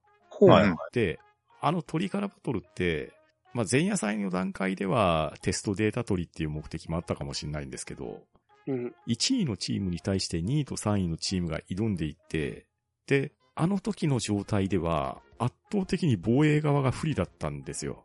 うん。で、そうなってくると、中間発表の時点で1位取るのにあまり旨味が感じられないんですよね。確かに。なるほど。で、それもあって、運営の方から発生率を下げますよっていうアナウンスとパッチが当たったんですね。ほー。でそれの効果があってなのかどうなのか、まあ、正直僕も土曜日は割と頑張ってやりましたけど、日曜日はあまりできてなかったんですよ。で、結局一戦もやることがなく終わってしまったんですよね。うん。へえ。まあそういう意味では、もうちょっと調整が必要なのかもしれないですね。調整とゲームシステムのね、なんかリニューアルというか、そこら辺が必要なのかもしれませんね。うんですね。うんただ、まあ、せっかく新しく導入されたやつだから、一回ぐらいはやってみたかったなっていう。うんうん、左右から、ね、敵が迫ってくるっていうのは面白そうだなっていう。そうですね。しかも、あれ、今回、勝てばバッジもらえてるはずなんで、はい。そういうチャンスが公平に与えられているかどうかっていうところは、少し差ができたかもしれないですね。ですね。では、月島さんはいかがだったでしょうか？あ、はい。えーっとですね。まあ、フェスはですね、2もやった、やってはいたんですけども、今作は雰囲気がまた最高でしたね。うんうんうん本当はいあの、2日間やったんですけど、初日はスリー連合の3人が、それぞれのおみこしに乗って街中をこう練り歩いてうん、うんうん。こうん浮いたおみこしに乗ってね、歌を歌って、みたいな感じで。で、それから中間発表後の2日目かな。それはこの、今度はする、そうすると3つのおみこしが、この合体してステージになって、うん。えっと、ステージで、あの、3人で歌って踊るみたいな雰囲気が出てて。うん。あの、なんだ、ストリートファッションの中にちょっと和の雰囲気、バン、バンカラな雰囲気っていう中にその少し和が入ってるような、2よりもより和をどっか感じるような雰囲気があったりして、お、これは、あの、またいい雰囲気だなっていうのを思いながら街中を練り歩くのとにかく楽しくてですね。うん。うん。やっぱりこう、2の時も楽しかったんですけど、うん今作も、あの、やっぱ空気感ってあるよなと思いながらですね、うん楽しくやった、あの、街中見て歩いて、あの、息抜きができたらまたあの、フェスマッチに戻って、みたいな感じで楽しませてもらいましたね。ですね。で、このフェスマッチも今度、あの、時々、貢献度10倍マッチとか100倍マッチみたいな、あの、海洋圏もびっくりみたいな倍率あの、の噂だとマッチが333マッチってあるんですよ。あるんですそうそうそうそう、あります。133。そう。あだからもうそれぐらいまであの、小学生の倍率みたいなね、今度333倍マッチなみたいな感じの。100倍だで、そうそうそう。持ってくれ、俺の体って感じのやつが出るので、あの、そうなると、なんだ、楽しくやってるのがちょっとガチめの雰囲気になるんですよ、敵の動きが。うんあの、お前ら殺しに来てるだろみたいな動きになってくるので、こっちも慌ててね、あの、腰を据えてやったりして、あの、そういう、あの、フェス中の波風がちゃんとあるですかね。あの、上がり下がりの。そういうところもね、多分すごく楽しくてですね、あの、やってました。ただやっぱトリカラバトル私も参加したかったんですけど、うん。トリカラバトル選んでもですね、うん。あの、マッチは遅いし、うんあの、道具派対道具派が起きたり、あの、あ暇つぶし吐きてくれって感じだったり。で、結局、私は鳥から一回もプレイできなかったんですよ、うん私もか。なんかね、あの、鳥からバトルのその、スーパーシグナルとかって取ると、自分の陣営のその、なんだ、スリミ連合のキャラがアシストしてくれる特殊演出も入ったりするので、あ、そうだったんだ。そう。だから、あの、例えば、風花が来て、な、あの、私も手伝いまひょうかみたいな感じを言って、なんか塗ってくれるみたいなことがあるらしいので、そういうのも見たいから、ぜひ鳥からはね、次回までにまた調整してうん。盛り上げてもらえれば、またフェスも盛り上がるのかななんて思いましたね。うんうんうんまあでも一発目本当楽しませてもらいましたわ。うん。うん。はいはい。うんでは、バトラリーさんはいかがだったでしょうか？はい。まあ、この中唯一の食料派ということで。なんで、あの、鳥からバトルはね、それでも割合としてはかなり少なかった。うん。あの、マッチングする。うん。まあ、鳥からしてるとやっぱり毎回道具派ばっかりだったんで、まあ、どうしてもね、今回結構あの、数がばらけ、あの、偏ったというか、どうしても道具派がすごいね、まあ、多かったっていうのもあるんです。鳥からバトル自体はやっぱ結構やっぱ難しいですね。全くルールが違ってたの。うん。えー、ただ、あの、ルール把握してね、真ん中のやつを取ればいいっていうのと、まあ、とにかくね、あの、塗らなきゃいけないっていうのをやってる。結構やっぱ楽しいは楽しかっうん。た。あの、真ん中の方は大変そうでしたけど。そうですね。ただ、やっぱりどうしてもね、あの、か結構数が力になるというやっぱり、今回結構、あの、す食料派が少なかったっていうのはすごく感じましたね。うん。なので、結構、普通のバトルでも劣勢に立たされることが多いパターンの方が多かったかなって。というのも、あの、普通にプレイしてて、なんか、同じ何回もプレイする人、あの、一回一回離れてるはずなのにいるっていうような状況もあったので、あ、本当にプレイしてる人少ないんだなすごく思いましたね。ただやっぱり、あの、雰囲気、やっぱフェスの雰囲気は毎回好きですし、うん。で、ね、あの、やっぱり、普段はね、このスプラ3になってから2と違って、ラジオをね、あの、ラジオモード飛ばしてしまうんで、うん。あの、はい普段はいはい、はい。飛ばしてるんですけど、ね、やっぱりフェスの時は、あちゃんとしっかりね、3人の、ね、えー、睡眠連合3人のね、あの、ラジオが、しっかり腰据えて聞けるんで、うん。ああ、それもまあやっぱりいいなっていうのはましたね。うん。えーまあ、今回はね、あの残念ながら、あの、ね、えー食料派は残念な結果になりましたけど、ちょっと、まあ、次回以降ね、しっかりと頑張っていきたいな。そして、スーパーサザエがいっぱい欲しいな。スーパーサザエはね、いつでも欲しいんで。うん。はい。そんな感じですかね。なかなか使い道難しいですけどね。以上です。はい、ありがとうございます。ありがとうございまありがとうす。ございます。で、私パンタンですけど、まあやはりフェスはやって楽しいっていうのはみんなの相違だと思いましたね。盛り上がったと思います。うんただ、2をやった上で、今回の3のフェスなんですけれど、まあこれはおそらくなんですけどね、冒頭に述べた販売本数のおかしいくらいの多さっていうところがかなり影響してるような気がするんですけどうん、通信障害がね、かなり頻発してた気がするんですよ。ああですね。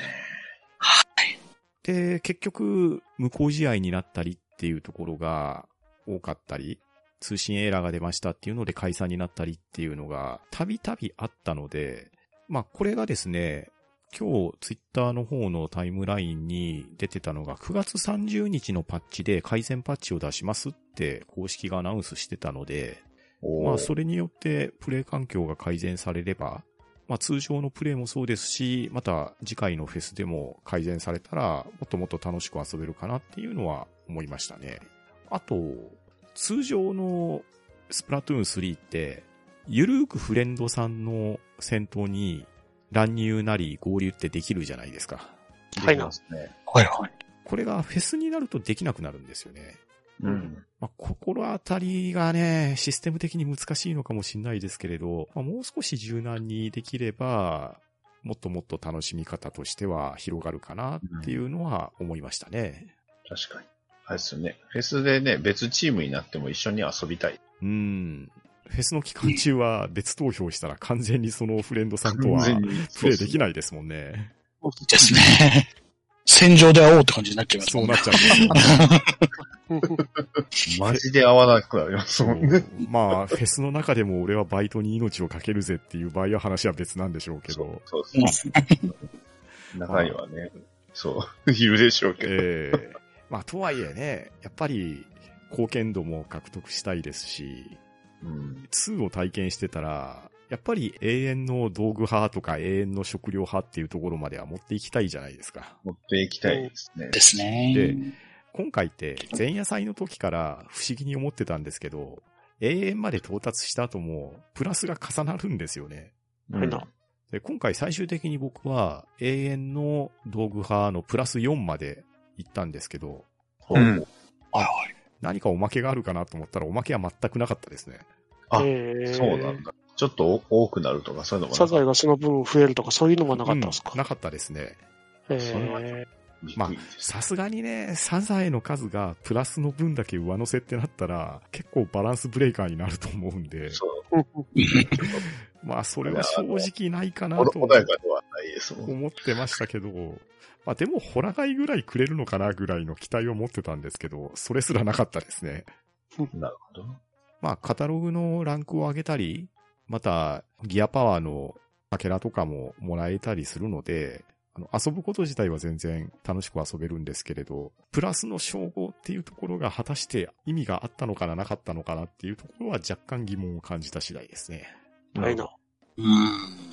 あと、プラスの称号って結局い、いくつまで行ったんですかね？カンストとかあったんですか？ねどうなんでしょうか。うん噂では99まで行くんじゃないかって噂があったんですけど。えー99。99。そんなに戦い続けたら、体の方が持たんような気がします。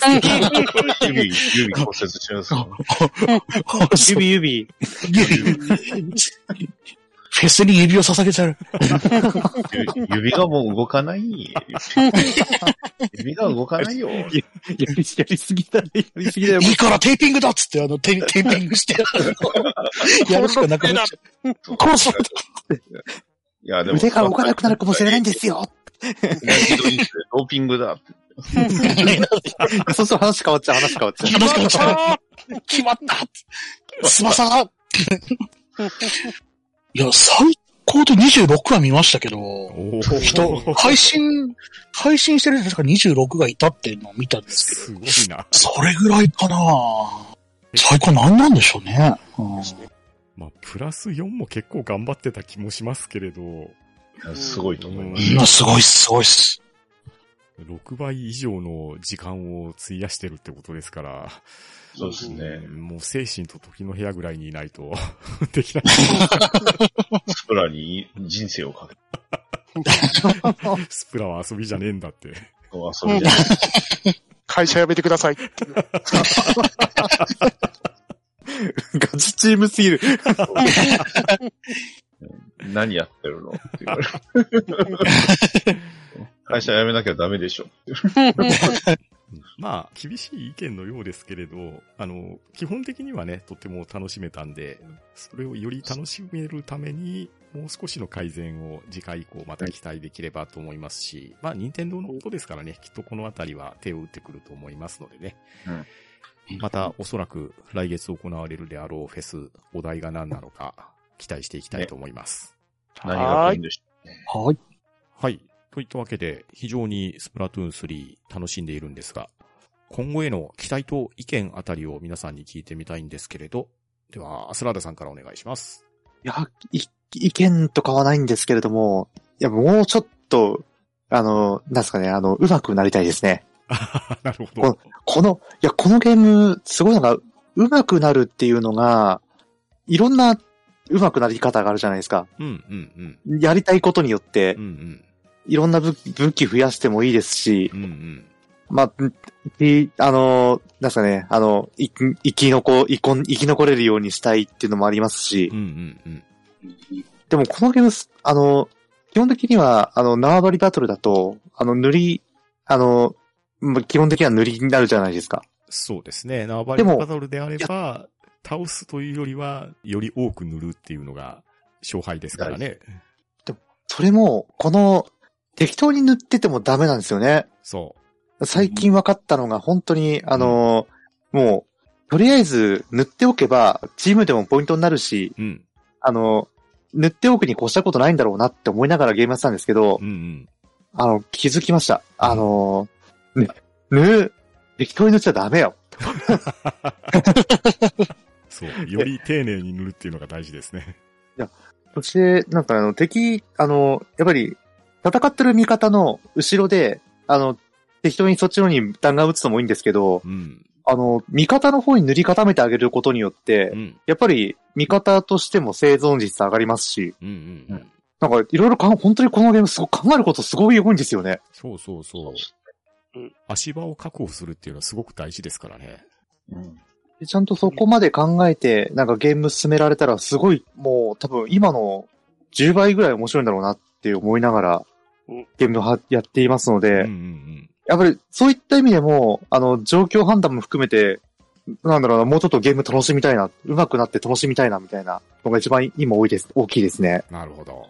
では、とめきさんはいかがでしょはい。まあ、全体的に楽しま、楽しんでますし、スーパーヒーローも縄バトラーもやってないんで、まだまだ楽しめる余地はたくさんあると思うから、まあ、いいと思うんですけど、全体的な通信エラーの多さはもうちょっとどうにかしてほしいなっていうところです。うんそうですよね。うんうん。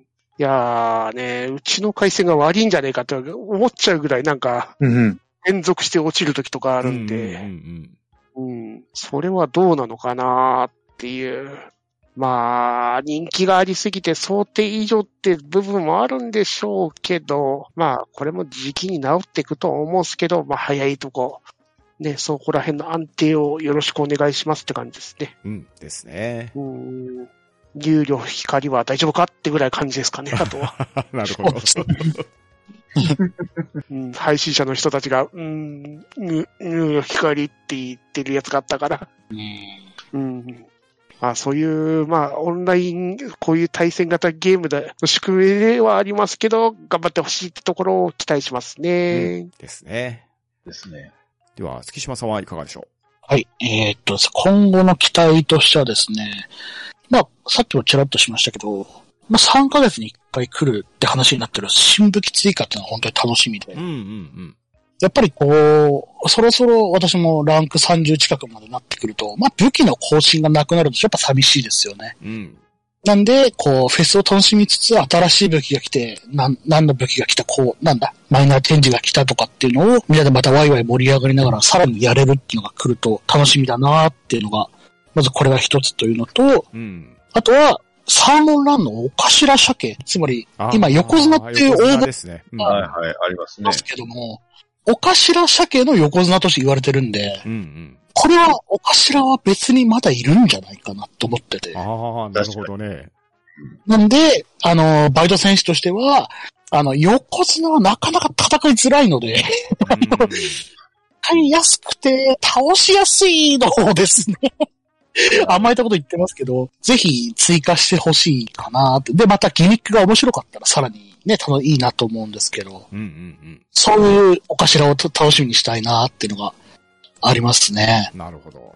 はい。そして、あのー最近はですね、もう毎朝起きては、任天堂オンラインアプリからですね、うん。あの、イイカリンクで、あのゲストタウンに飛んで、今日のギアは何が売ってるかなっていうのを見るのが、日課になってるんですけどもね。うん。あのーこれも、あの、なんだ、あと、次々とみ、なんだ、自分、今までついてないギアパワーのものが売ってたりするので買うんですけども、うん。これもね、あの、さらに幅が増えたりとか、うん。あの、ゲソタウンで買って、そのゲソタウンのレア度を上げれる。ゲソタウンで買ったやつのレア度をそのまま相手が上げれるみたいな。うん。持ってるギアパワーのレア度を上げれるみたいなことができたらいいなと思ってて、うん。あの、ゲソタウンで買っちゃうと取り替えるしかできないんですよね。そうですね。うん。なんで、そこあたり辺をちょっとこう、ゲソタウンで買ってゲソタウンのもので更新ができるようになってきたら、それはまたいいなって思うので、ん。そこら辺もさらに充実したらもうゲソタウンから一生離れられなくなってしまうという 気がしてますね。ここら辺もうまくやってくれると嬉しいなっていうのがあるのと、最後にぜひアミーボでカニタンクをですね、ああ、欲しい。出してほしい。ああ、欲しい。欲しい。カニタンクね、か。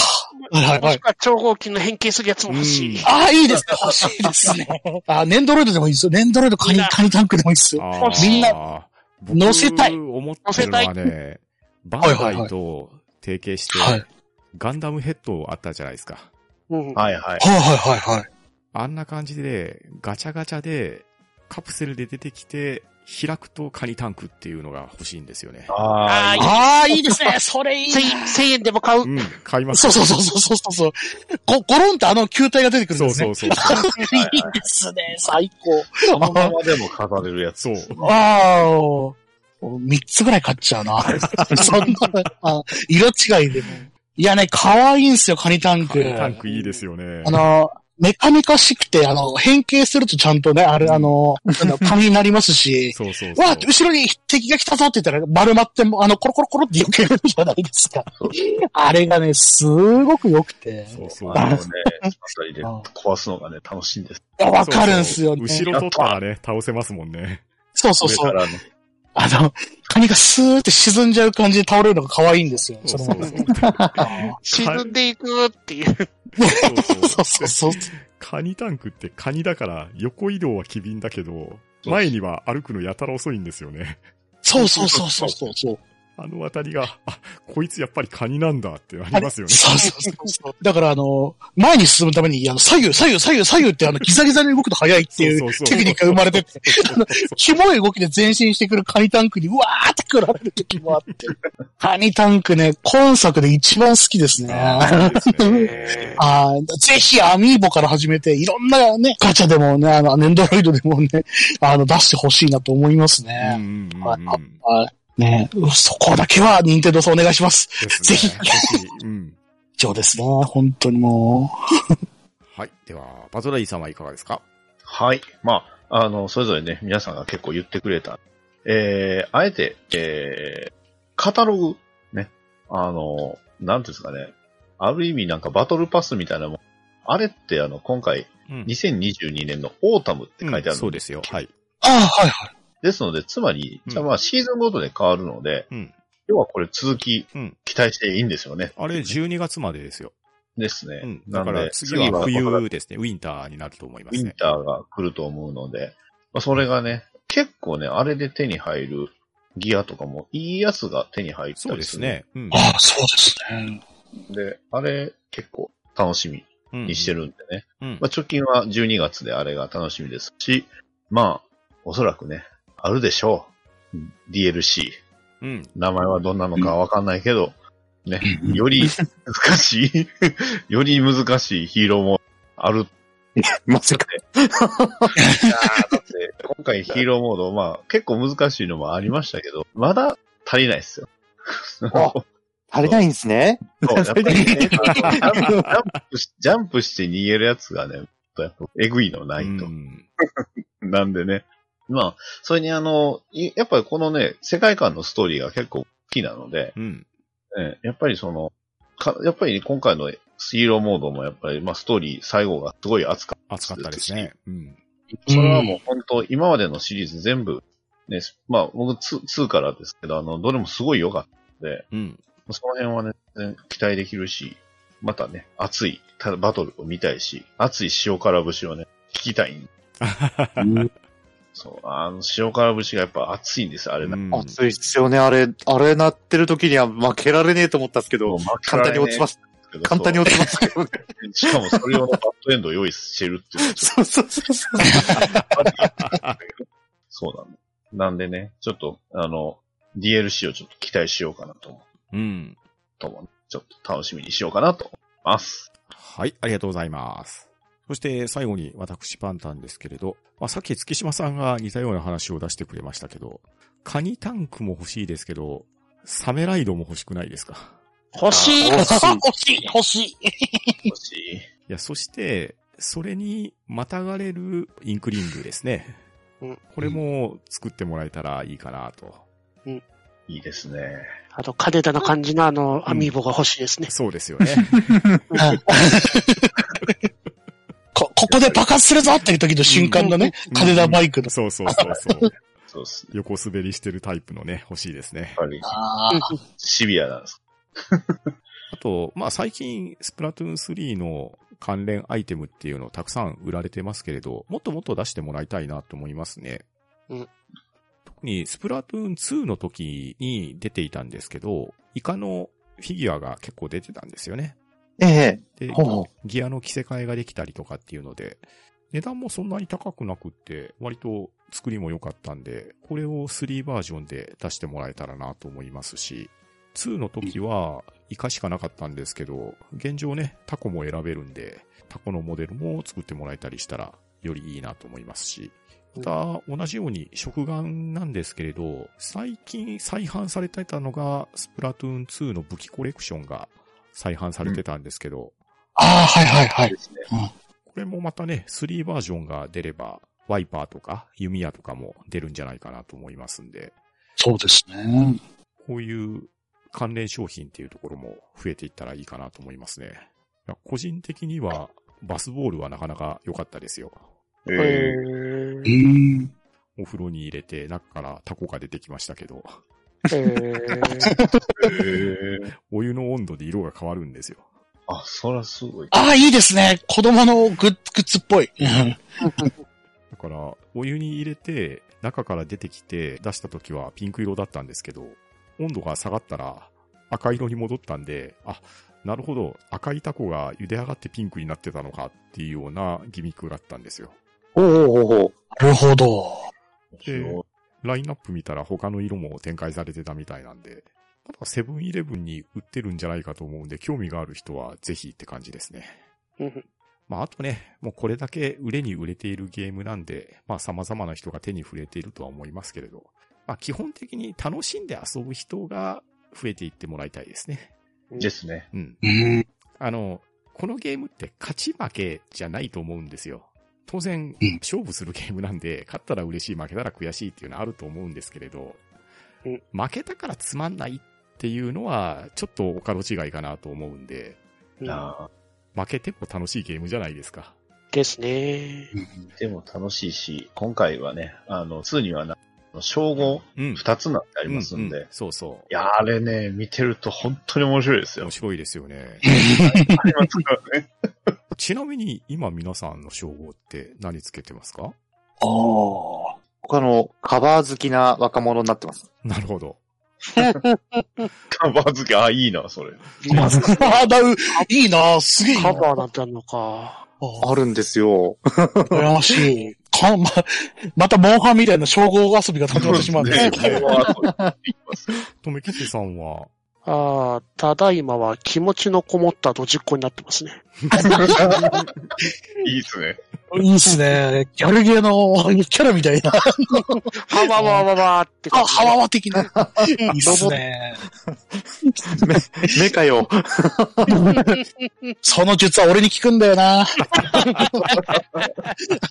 じゃあ、月島さんは、はい。私はですね、バイト戦士らしくあの、サーモンランの記憶っていう。あなんかこう、ロードランに行っても巡礼するんじゃねえかぐらいの感じで、サーモンランが手に入れたんでね。なるほど。はいはい。にしてますね。バトラリーさんは、はい。これすごいね、汎用性あれ、永遠のアイドル。なるほど。アイドルが手に入っちゃったんですよ。いや、来ましたね。これはもう何でも使えますよ。何にでも使えますよ。圧倒的アイドル、田舎のアイドル、おしゃべりなアイドル、孤独なアイドルとかね。時代遅れのアイドル。そう。これはいいなーって思う。ね、名前バッドダディでアイドルって書いてあるのはちょっと、ますけどね。はい、いろ、いろんなんできます。はい。ロビーのアイドルとかなんかちょっとこうね、なんかすごい、ローカル感あるような。でちなみに私パンタンは初夏の方程式にしてます。こおー。う、ま、真夏？まあ、まあ、そうですよね。ちょっとそれですよね。っていう。実に興味深い。実に興興味深い。さっぱりわからん。まあ、残念なガリレオさんみたいな感じですね。あの、武器のね、なんとか使いとかいうのあるんでできればね、あの、自分が使ってる武器の何々使いってうんうん欲しいです。うんただ、まあ、あの、ガチャ回すしかない。うん。そうですね。またフェス来てくれねフェス、そそうだ、フェスの大事なところそこですよ。うん。ホタテが欲しい。ホタテください う。ほらがい、ほらがい。ホラ貝。そうホラ貝でね、ホタテじゃなかった。ホラ貝で3ね、番では回せない。そう。ガガチャ金、ガチャの禁断症状出てますよね。そう。普通にガチャの禁断の少女。1日5000円じゃ足りない。あんなにね、何そうそうそうう。ん。いやーそれでのフェスは楽しくなりましたよね。そうですよもうね。ガチャ回した方で、全然回しても回してもね、うん手に入るから。うんもずっとやっててほしいぐらい。うん。確かに。まるでガチャ運営ですよね。無料10連で 鳴らしといてっていう。う そうですね。恐ろしい。うん恐ろしい。課金すれば引けるよ、みたいな。このバイト勤しんでねっていう。誰が運営してるんでしょうね。熊さん紹介よりも悪辣ですよ。そうですね。恐ろしい運営がいますよ、これは。ですよそう、熊さんには正義がありましたけど、これ正義を感じないですよ、それ。全く無機質ですもん。ただ、置いてあるだけ。うん。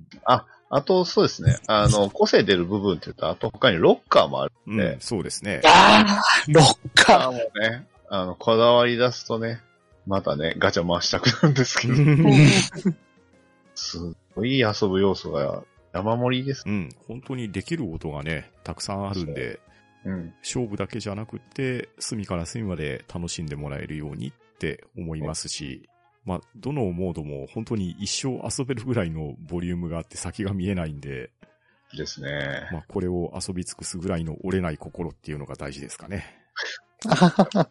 間違いないです。まあ、あと、ガチャのおかげでとヒーローモードを遊んでいると、かなりドリンクチケット、フードチケットっていうのが2に比べて潤沢にある気がするんで、うん、そうですね。まあ先日もね、みんなで遊んだ時にお互い使ったりもしましたけれど、4人まとめて経験値アップとかお金アップとか、そのあたりを使うと、より楽しみながらも利益も得れるというような、二度美味しい遊び方もできますんでね。ぜひ、みんなで誘い合って遊んでいけれたらいいんじゃないかなと思います。はい。というわけで、今夜のハンドンダ話は、スプラトゥーン3ダ話をしてまいりました。まあ、今回のスプラトゥーン3、レギュラーマッチにおいては、フレンドさんのマッチに合流、乱入というような形もできますし、実際我々もフレンドさんのマッチに乱入したところ、他のフレンドさんと揃って8人全員フレンドマッチになりましたみたいなことも体感しておりますので、気軽に合流乱入していただければいいんじゃないかなと思います。それでは今日は皆さん、ありがとうございました。はい。ありがとうございましたありがとうございました。は、うん、どう、ん、だ、ば、な、し、ほな、解散。えいえい。